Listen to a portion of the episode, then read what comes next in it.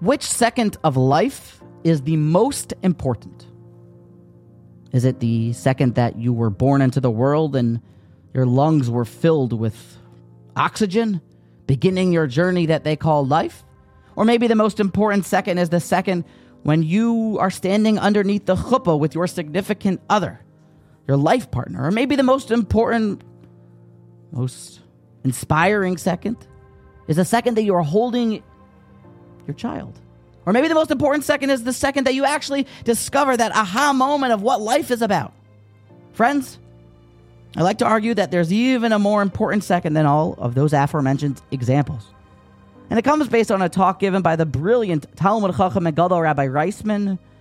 He was medayik. He read critically the words, the famous Mishnah in Avos that Olam Hazeh Doimer leproizdor b'fnei olam abba that this world is a vestibule in front of the next world.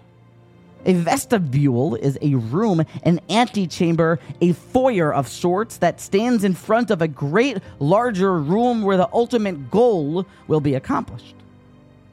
And Chazal are seeking to tell us that this world is a place of preparation.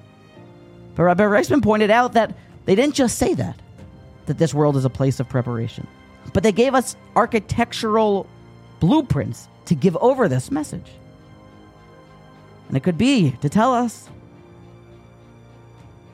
that it makes a lot of sense why the Gemara says that even if a person has been religious and steadfastly kept God's mitzvos for 70 years, but if at the end he falls off the bandwagon, well, then he's Yardei Duma. It doesn't work out well for him in the big dance in the next world.